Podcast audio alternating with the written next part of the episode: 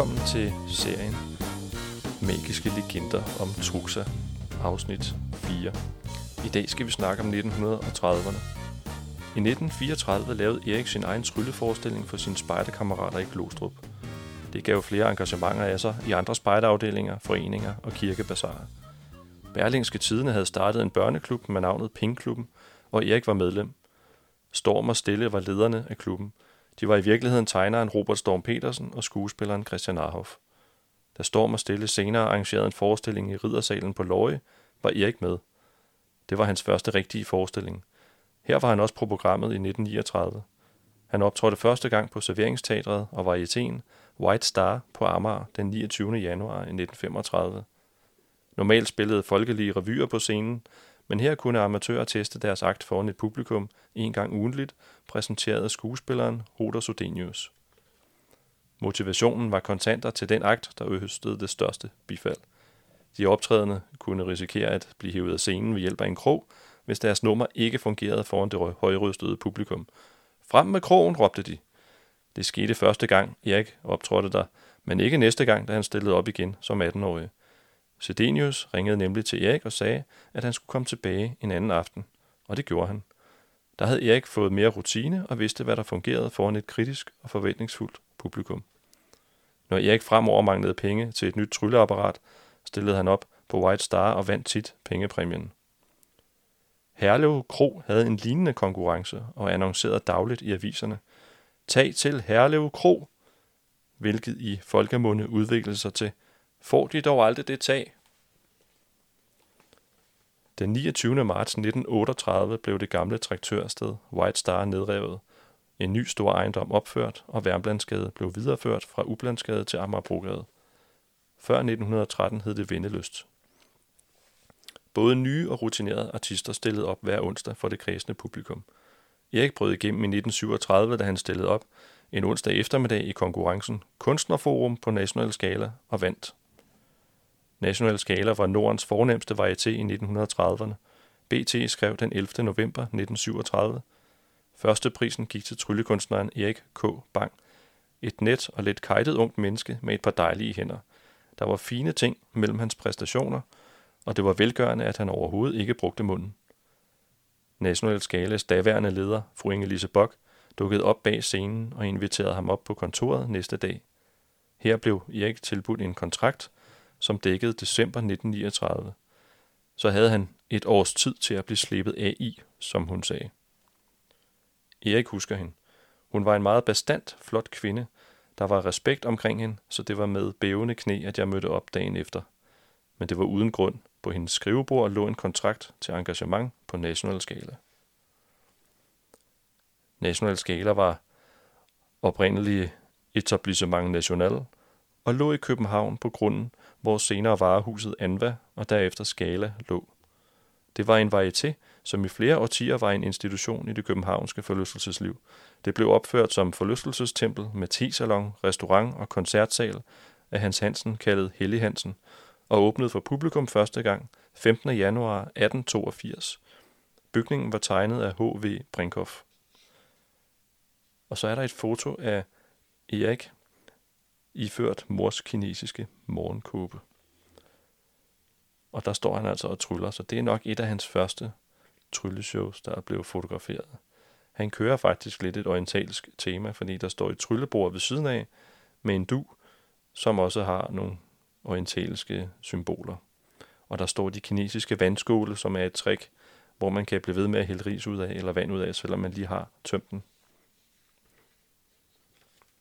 Den 13. maj 1938 døde Eriks far. Han var født 15. februar 1896 og var søn af prokurist Viggo Axel Bang og Jakobine Garlin. Efter han fik sin realeksamen, blev han udlært i årene 1912-1916 og blev medhjælper og bestyrer i boghandlen for Inge Fru Wisman, hvis forretning han senere overtog. Efter Vigos død overtog Eriks mor eller bank forretningen frem til 1950'erne, hvor den blev overdraget til boghandler Axel Christiansen. Boghandlen ophørte endeligt i 1962. Erik kom ud af skolen med en realeksamen og var startet på et kontor i forsikringsselskabet Nye Danske af 1864 i Stormgade som elev til 50 kroner om måneden. Her tegnede han hundeforsikringer. Truxa husker. 4 kroner plus stempel. 4 kroner plus stempel. Det var frygteligt, så det endte også med, at jeg sagde op. Aviserne skrev om det unge tryllefænomen, og misundelse bredte sig på kontoret. Erik blev kaldt ind på direktørens kontor, der meddelte, at han måtte slutte med at trylle. Erik besluttede i stedet at opsige sit job på kontoret med tre måneders løn i lommen, samt en kontrakt med National Skala på 50 kroner om dagen, og satse på en professionel artistkarriere.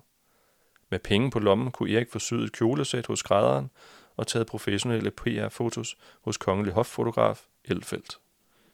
Brosyrer blev trygt og uddelt til alle de artistagenter og impresarioer, han kunne opstøve.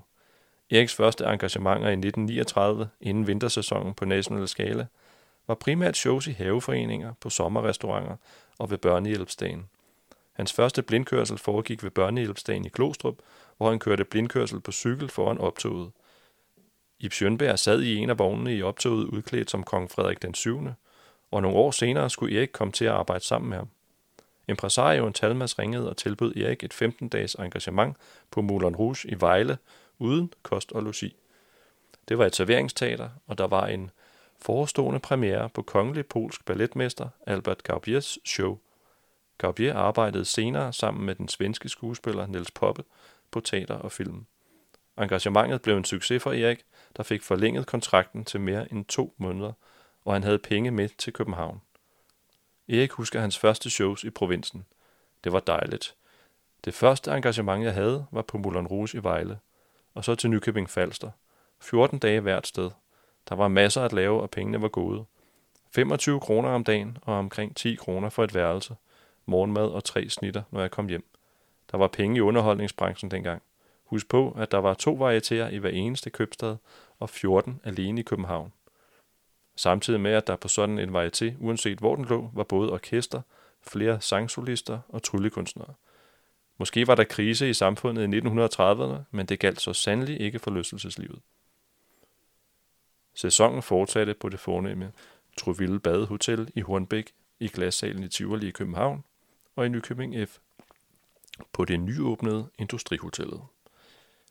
Gagen var steget til 30 kroner om dagen og indeholdt kost, logi og rejser.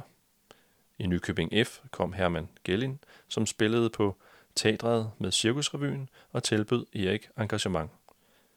Erik var med i tre dage og spillede sammen med Børge Rosenbaum, altså Victor Borge, og Elga Olga.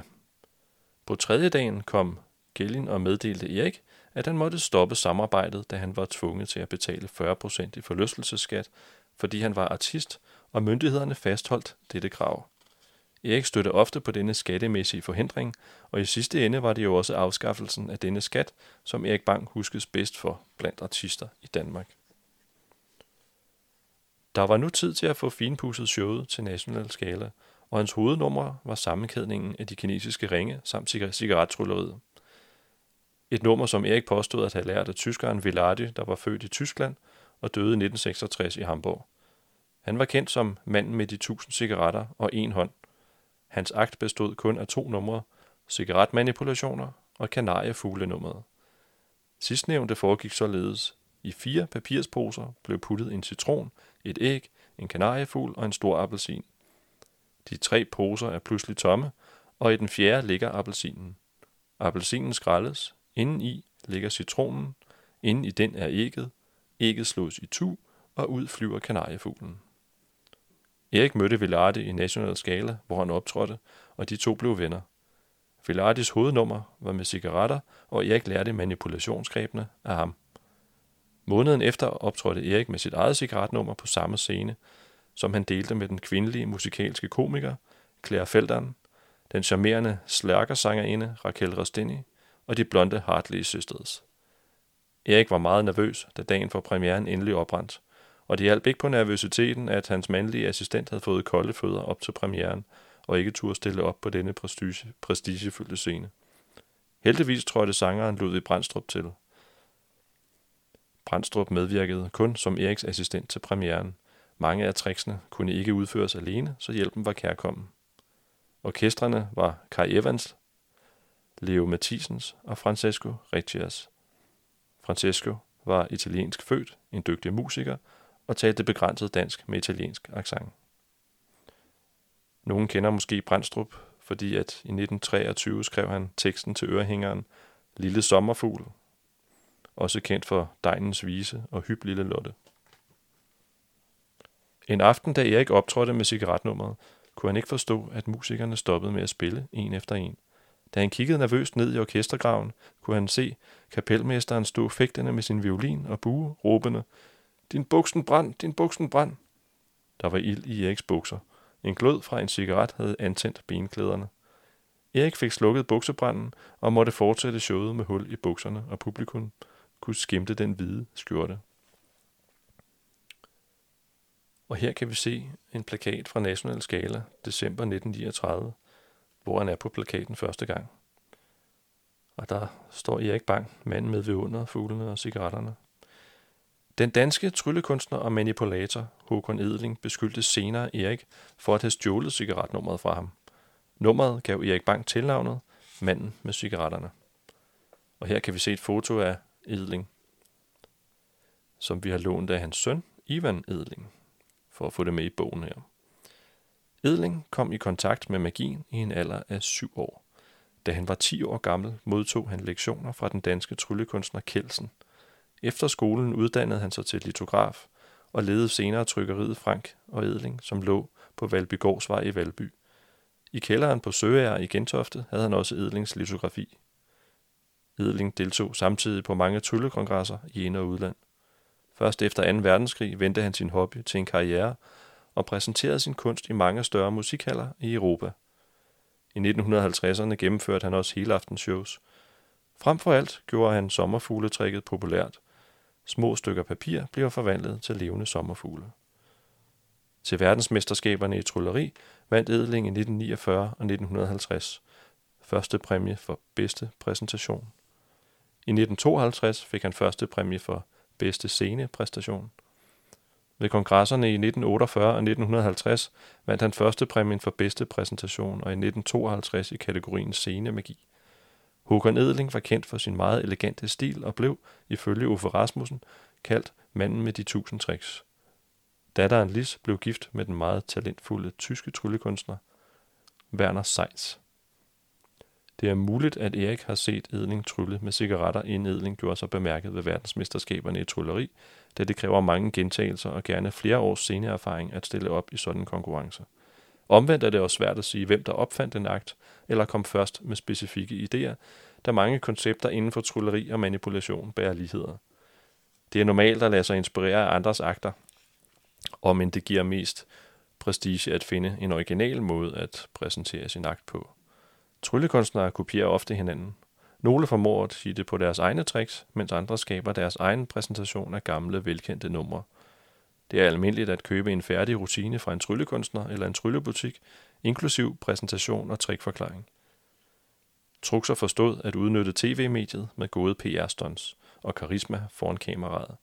Det viste sig senere, at Erik var en pioner med trylleri på tv, radio og over telefonen i Norden. Truxa gik efter at underholde sit publikum, og ud fra de optagelser, der findes, tyder det på, at han blandede egne idéer med andres. I trylleklubber som Magisk Cirkel underviser og inspirerer medlemmerne hinanden. Truxer var selv medlem af Magisk Cirkel København en overgang. Grunden til, at Truxer huskes bedre end andre artister fra den tid er, at han kom ud i folks stuer via tv, blev landskendt i Danmark og Sverige, svensk gift med gulde for eksempel, og fik som følge deraf flere shows i kalenderen. Arrangører vil gerne booke en akt, de har set før, hvor de ved, hvad man kan forvente, og dermed gøre deres gæster glade. Et net og lidt kajtet ungt menneske med et par dejlige hænder. Der var fine ting mellem hans præstationer, og det var velgørende, at han overhovedet ikke brugte munden. Og det var jo BT om Erik Bang i 1930'erne. Her er lidt om Magisk Cirkel Danmark. Uffe Rasmussen, søn af Åge Rasmussen, fortæller, Magisk Cirkel Danmark, MCD, var oprindeligt en underafdeling af den norske trylleforening Magisk Cirkel Norge. Inspireret af Terje Nordnes stiftede Håkan Edling og Åge Rasmussen og Spinoza Magisk Cirkel København den 13. februar 1934. Senere blev foreningen landsdækkende. Åge Rasmussen mente, der skulle være et trylleblad og stod selv for udgivelsen af magi. Ikke at forveksle med Axel Rasmussen, der udgav Tryllejournalen. Magi indeholdt blandt andet tricks og anmeldelser af varieté-shows. O. Rasmussen stod selv for duplikering i spritduplikatoren, korrekturlæsning og forsiden af silketryk. Det vi i dag kender som serigrafri. Magi blev solgt for halvanden krone stykket. Til generalforsamlingen i MCD var der utilfredshed med, at Åge Rasmussen skulle tjene penge på medlemmerne, og foreningen overtog bladet i samarbejde med Åge. Der var naturligvis ikke noget overskud ved at lave sådan et blad med alt det arbejde, der lå bag. Det var afsnit 4 i serien om trukser. Podcasten om den magiske legende Truxa er blevet til i samarbejde med Tryllebutikken i Hvidovre på Hvidovrevej 137, pjerretmagic.dk. Her kan du altid hive fat i Torben, der sælger ballonger, spillekort og trylletricks til professionelle artister, og dig, der gerne vil i gang med at trylle for venner og bekendte. Pjerretmagic.dk arrangerer også workshops, hvor du kan lære fra rigtige tryllekunstnere. Og så kan du bestille biografien om Truxa der. Næste gang skal vi snakke om 1940'erne. Husk at klikke på abonner, så du får hele historien med om Truxa. Hej så længe.